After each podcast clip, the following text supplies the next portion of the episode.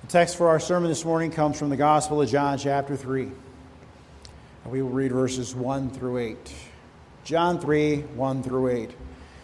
There was a man of the Pharisees named Nicodemus, a ruler of the Jews. This man came to Jesus by night and said to him, Rabbi, we know that you are a teacher come from God, for no one can do these signs that you do unless God is with him. Jesus answered and said to him, Most assuredly I say to you, unless one is born again, he cannot see the kingdom of God. Nicodemus said to him, How can a man be born when he is old? Can he enter a second time into his mother's womb and be born? Jesus answered, Most assuredly I say to you, Unless one is born of water and the Spirit, he cannot enter the kingdom of God. That which is born of the flesh is flesh, and that which is born of the Spirit is spirit. Do not marvel that I said to you, You must be born again. The wind blows where it wishes, and you hear the sound of it, but cannot tell where it comes from and where it goes. So is everyone who is born of the Spirit. All right, I'd like to call our kids down. All right, well, the verses that we just read tell us a very interesting story. A man named Nicodemus came to see Jesus one night. Nicodemus was a leader for people in Israel, and he came to G- see Jesus at nighttime so that no one would see him talking to Jesus. The other leaders didn't like Jesus, and Nicodemus didn't want anyone to see him asking questions. He was a leader, he's supposed to already know all the answers.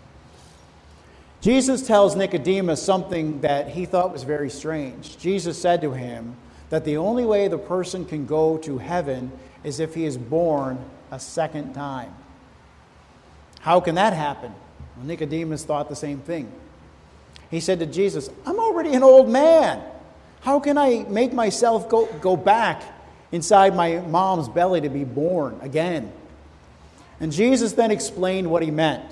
To get to heaven, you have to be born as a part of it.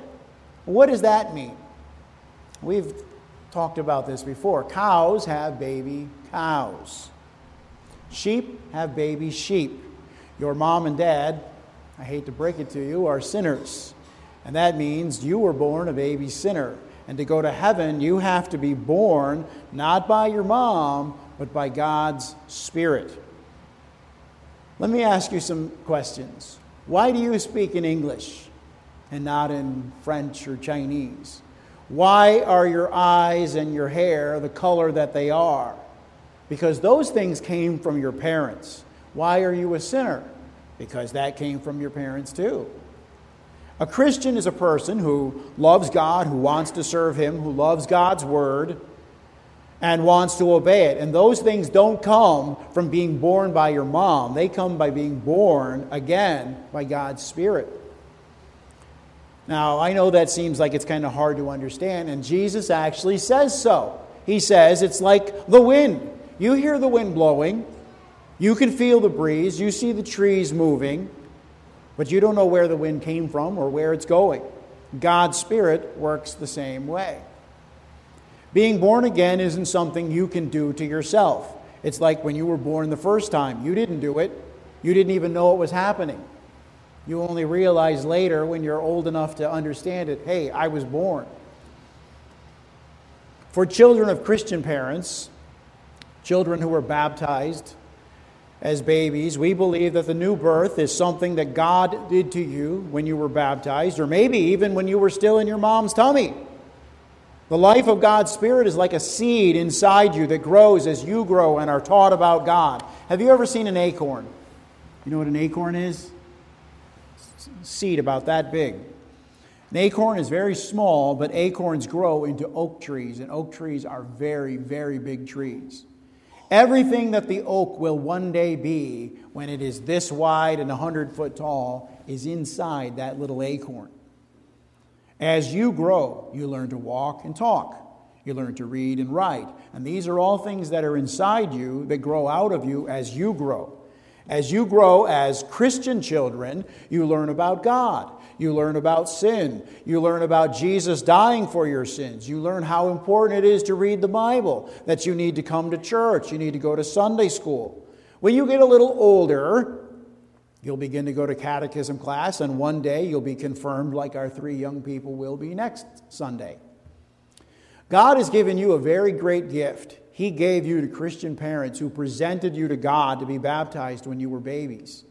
Even then, before you could understand what was going on, you were beginning life as a Christian. One day you'll be big enough to work, to make your own meals. You'll be able to care for yourself. One day you'll understand what your baptism meant for you, and you'll be able to do for yourself the things that your parents or your Sunday school teachers do for you now. And you can thank God that you were born, not just as part of TRIP or part of America, a citizen, but that you were born also as a citizen of heaven. We're going to pray, and then you can return to your seats. O Heavenly Father, thy word is perfect, restoring the soul, making wise the simple, and enlightening the eyes of the blind, the power of God unto salvation for everyone that believes. We, however, are by nature blind and incapable of doing anything good, and thou wilt relieve only those who have a broken and contrite heart, and who revere thy word. We entreat thee that thou wouldst illumine our darkened minds with thy Holy Spirit, and give us a humble heart free from all haughtiness and carnal wisdom, in order that we, hearing thy word, may rightly understand it and regulate our lives accordingly. In Christ's name we pray. Amen. Our subject this morning is the new birth or regeneration, and I'm going to use the terms new birth and regeneration interchangeably this morning. Regeneration is a picture word. It means second birth, a, a new beginning of life. That's why the Bible uses resurrection or creation or birth as illustrations for it. Let's first give a concise definition of the word. Regeneration is that supernatural act of God whereby a new and divine life is imparted to the person who is spiritually dead, and that from the incorruptible seed of God, and it is made fruitful by the infinite power of the Spirit. So we have to begin by realizing that we are all dead in Adam. This is what we're taught in Ephesians 2 1. And you who made alive, he made alive who were dead in sins and trespasses. Now, this means that first of all, we are separated from God in the language of Ephesians 4:18, alienated from the life of God. Secondly, we are spiritually oblivious to all spiritual things and destitute of all true feeling. We are unaware that we are heavily laden because we are in our element in sin. You put a great, big, juicy, medium rare steak in front of a corpse, and you will get no response. A corpse has no capacity for eating. Put the glories of God's covenant before a spiritual corpse, and you will get no response. The unregenerate have no relish, no desire for the spiritual and heavenly things. Thirdly, we are incapable of any act of true life, acknowledging, as the scripture does, that we are dead in sins and trespasses prior to the new birth. It should go without saying that we are incapable of any act of true life. In the words of Paul, we are not sufficient of ourselves to think anything as of ourselves. 2 Corinthians 3 5. Now, Christ's conversation with Nicodemus provides us with a theology of regeneration in very crystallized form. This passage is crucial to a biblical understanding of the doctrine of the new birth. From Christ's teaching, we can extract four major components of the doctrine of regeneration. I know I always do three points. This morning we're doing four. And they are as follows Number one, the source of the new birth. Second, the nature of the new birth. Third, the necessity of the new birth. And fourthly, the method of the new birth. And we will look at these in turn. First, the source of the new birth. Now, Jesus' own words are Most assuredly, I say to you, unless one is born again, he cannot see the kingdom of heaven. Now, if you've ever done any word studies on this verse, you may know that the word rendered again is purposely ambiguous in the Greek. It can be translated either again or even from above. And we're not forced to choose one or the other word, both are intended. Unlike your first birth, the new birth is a vertical matter, it comes from above. Now, what does that even mean? Well, it means that Regeneration is supernatural as opposed to merely natural. It's something miraculous, it's something heavenly. It isn't commonplace or biological. Later in this conversation, Jesus says, If I've told you earthly things and you don't believe, how can you believe if I tell you heavenly things? Regeneration is a heavenly thing. And in order to express something supernatural in language that men can understand, Christ chose the image of birth to communicate something divine to our finite minds. Because regeneration is a miracle, it is a new birth, a new creation, a resurrection from the dead, only God can regenerate. 2 Timothy 1 9 reads God saved us and called us with a holy calling, not according to our works, but according to his own purpose and grace, which was given to us in Christ Jesus before time began. Psalm 100, verse 3 reads, It is he that has made us and not we ourselves. We are his people and the sheep of his pasture. That we are his people and the sheep of his pasture is his doing. He has made us so, not we ourselves.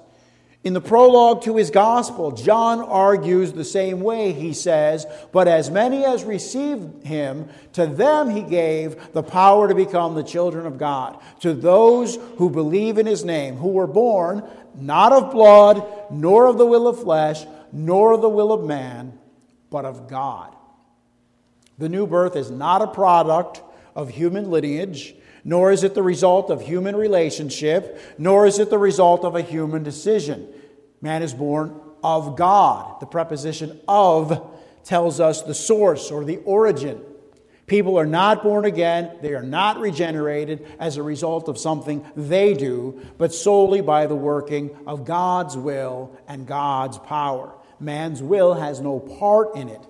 To paraphrase Augustus Toplady, the author of the hymn Rock of Ages, your, your will can't even rid you of a toothache, but we're supposed to believe that your will is the arbiter of the new birth? Please.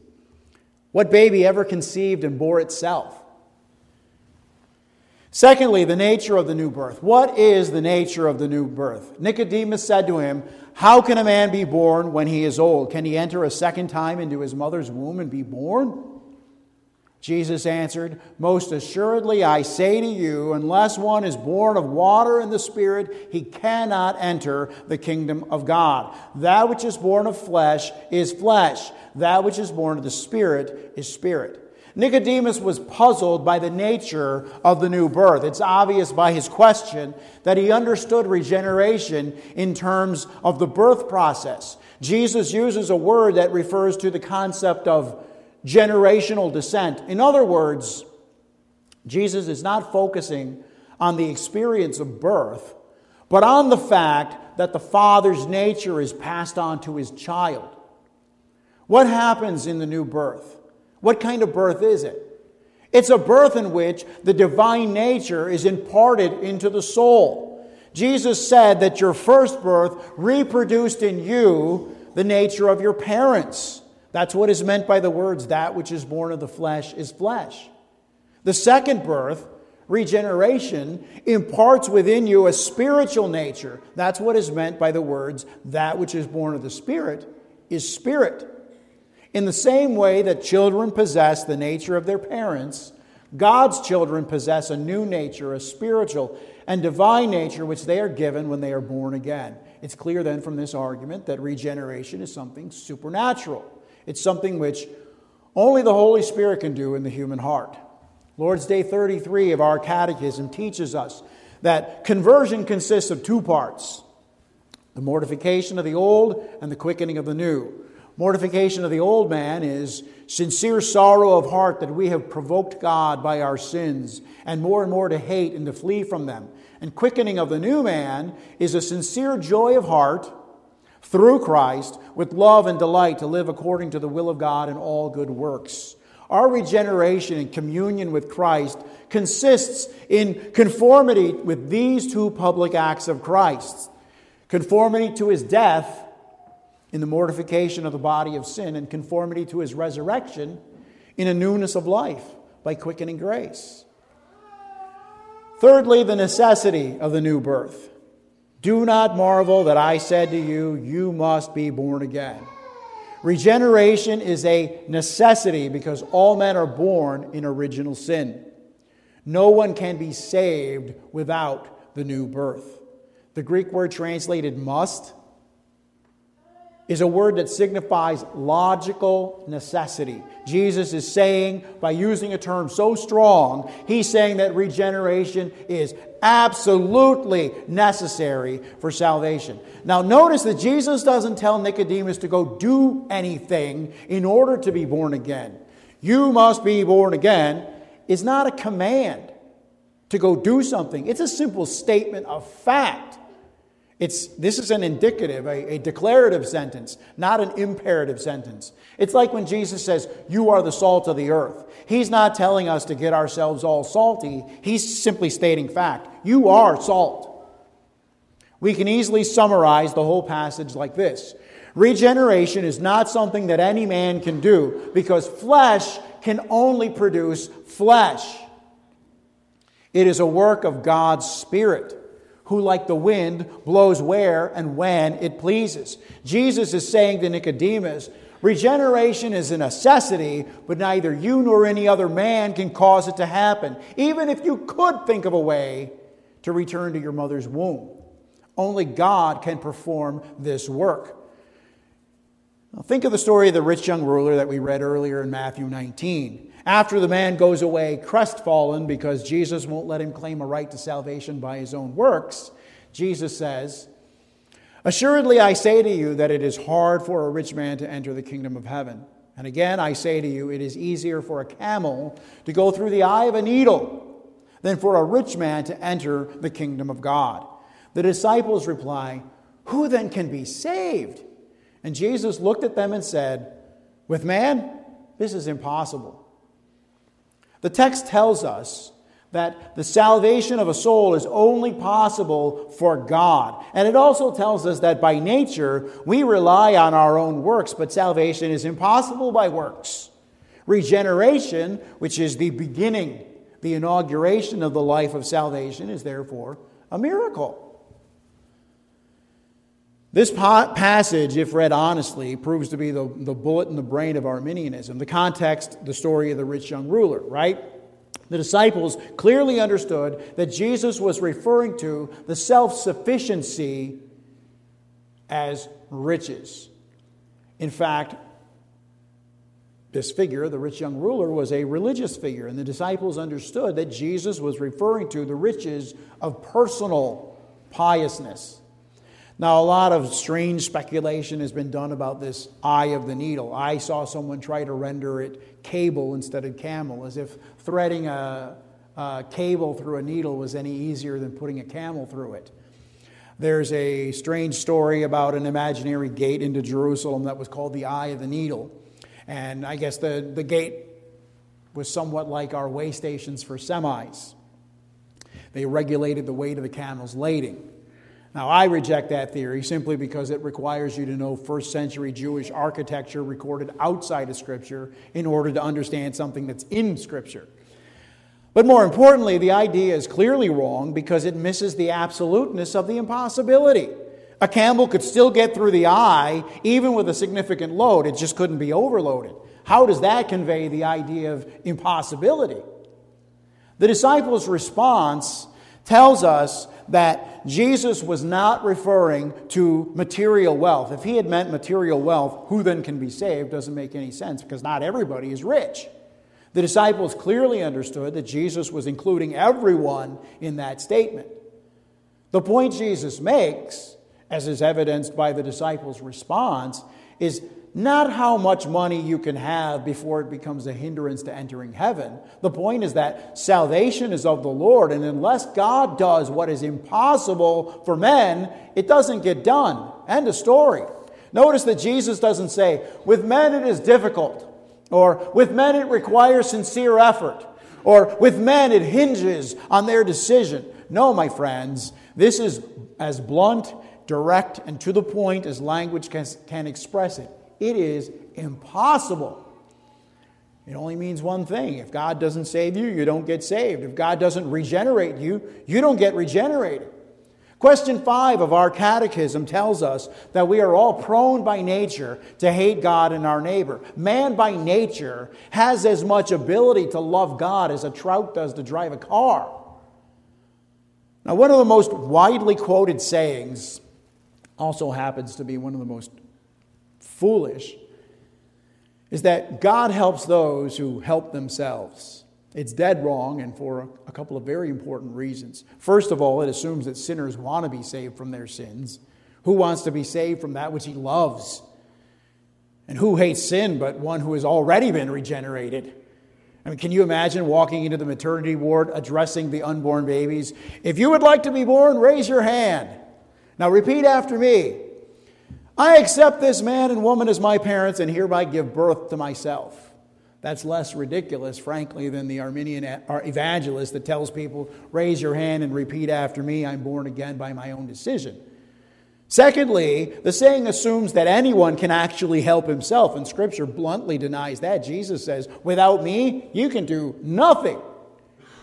Now, when we hear people say, God helps those who help themselves, you know that what they mean is that you first have to do your part, and then God will see that you're serious, and then He'll jump in and give you a hand. Now, the common usage actually of that saying is nowhere near the original meaning. The saying originated with a Greek philosopher named Diogenes of Sinope, also known as Diogenes the Cynic. Greek cynics were characterized by their belief in self sufficiency. And Diogenes' meaning was that people do things for themselves and then foolishly give an imaginary God the credit for what they have actually done. God helps those who help themselves, you know, with an eye roll as you say it. As we look at our passage, I want you to think of the expressions used to describe salvation inherit the kingdom of heaven, enter the kingdom of God. We say things like be saved, we have here in this passage what appears to me to be the strongest scriptural statement of the doctrine of inability. That is, that unregenerate man has no ability to do anything, however small, tending to his own salvation. Telling the unregenerate to believe savingly upon Christ is like telling a trout to drive a car. Any way you choose to phrase it inherit the kingdom of heaven, enter the kingdom of God, be saved. Christ has one response. With men, it is impossible. It is impossible for man to do anything tending to his own salvation, and therefore God, with whom all things are possible, must do it. The good news is that Christ has done all righteousness for God's people. Their salvation hinges on nothing that they have done, will do, or can do. Now, I anticipate an objection. Someone will say, Look, telling people about the necessity of being born again in one breath, then that they're utterly helpless to produce this work in their own soul in the next breath is self defeating or self contradictory. I don't think there's anything self contradictory about telling a man in prison for embezzlement that he shouldn't write bad checks. That misses the whole point of Jesus' argument. The point of Jesus' statement was to expose the fallacy of trusting in your own efforts for salvation. If devotion to law keeping could save a person, then Nicodemus and the rich young ruler had it in the bag. In opposition to this, Jesus tells them that no one is saved by personal achievements, family history, social status, or religious devotion. The new birth comes by faith in Christ, and faith only comes by the grace of God. Finally, the method of the new birth. The wind blows where it wishes. You hear the sound of it, but you do not know where it comes from or where it is going. So is everyone who is born of the Spirit. John 3 8. Now, this verse handles three principles with regard to the doctrine of regeneration. Number one, the sovereignty of God in regeneration. The wind blows where it wishes. In the same way that the wind blows, unobstructed by political, racial, or cultural hindrances, God's Spirit cannot be frustrated in His regenerating work. Secondly, regeneration is a divine mystery. You do not know where it comes from and where it is going. To say that regeneration is a divine mystery is to say that there's more to it than we can understand. And this accounts for the variety of explanations or experiences we all have with regard to our own conversion. Uh, historically, the majority of Christians were born into Christian homes, baptized as babies, grew up, never knowing a time when they did not love God. Others have come from false religions, or from atheism, or from lives of uh, immorality and crime. I'll say it again. To say that regeneration is a divine mystery is to say that there's more to it than we can understand. And that should prompt a spirit of reverence, awe, and worship. But thirdly, everyone who is born again is born again in exactly the same way. Salvation by God's grace through the direct work of the Holy Spirit upon the heart. That's the method which Scripture teaches. And that is the only method that makes sense of the various circumstances in which sinners are found. Whether one was an Old Testament saint under the administration of the covenant of grace of the Old Testament, whether one has all the privileges of New Testament Christianity available to him, whether one is a child who dies in infancy, or one who is developmentally or mentally challenged, one who is born in an unevangelized heathen nation. This is the only way ordained of God for salvation, and it fits like a key fits a lock for each of those cases. Everyone who is regenerated is regenerated in exactly the same way by a sovereign and mysterious operation of God's Spirit within the human soul. The lesson is this God is the source of the new birth. We are told in James chapter 1, verses 15 through 17 Do not be deceived, my beloved brethren. Every good gift and perfect gift is from above and comes down from the Father of lights, with whom there is no variation or shadow of turning. Of his own will, he brought us forth by the word of truth, that we might be a kind of firstfruits of his creatures. Brought forth, that's another way of saying gave birth to. Therefore, this is speaking of the new birth. And James is saying that the new birth is a sovereign act of God's will. It is wrought immediately by God, and yet it is mediated through His Word. And that warning, do not be deceived, tells us that men are very likely to imagine that the new birth is their own handiwork and that their will deserves credit for it. No, every perfect gift comes from God, and regeneration is no exception. Salvation in all of its constituent parts is God's work. As we read in Jonah 2 9, salvation belongs to the Lord. This means that regeneration is immediate. God doesn't use the work of the sinner on the one hand or the gospel preacher's work on the other hand. Faith is the gift of God. Philippians 1:29 says, "For it has been granted to you for the sake of Christ that you should believe in him." For the sake of Christ, it has been granted to us to believe in him. The Greek word translated granted derives from a root word which literally means favor that cancels. It's used of God giving his grace to pardon. It is done freely and is therefore not based on any merit in the one receiving forgiveness. The second century church father Irenaeus wrote, God cannot be known without God. He's not referring to the revelation of the Bible. He's saying that a saving knowledge of God begins with God. We cannot begin that process. As Christ said, those who are born of the Spirit are like the wind.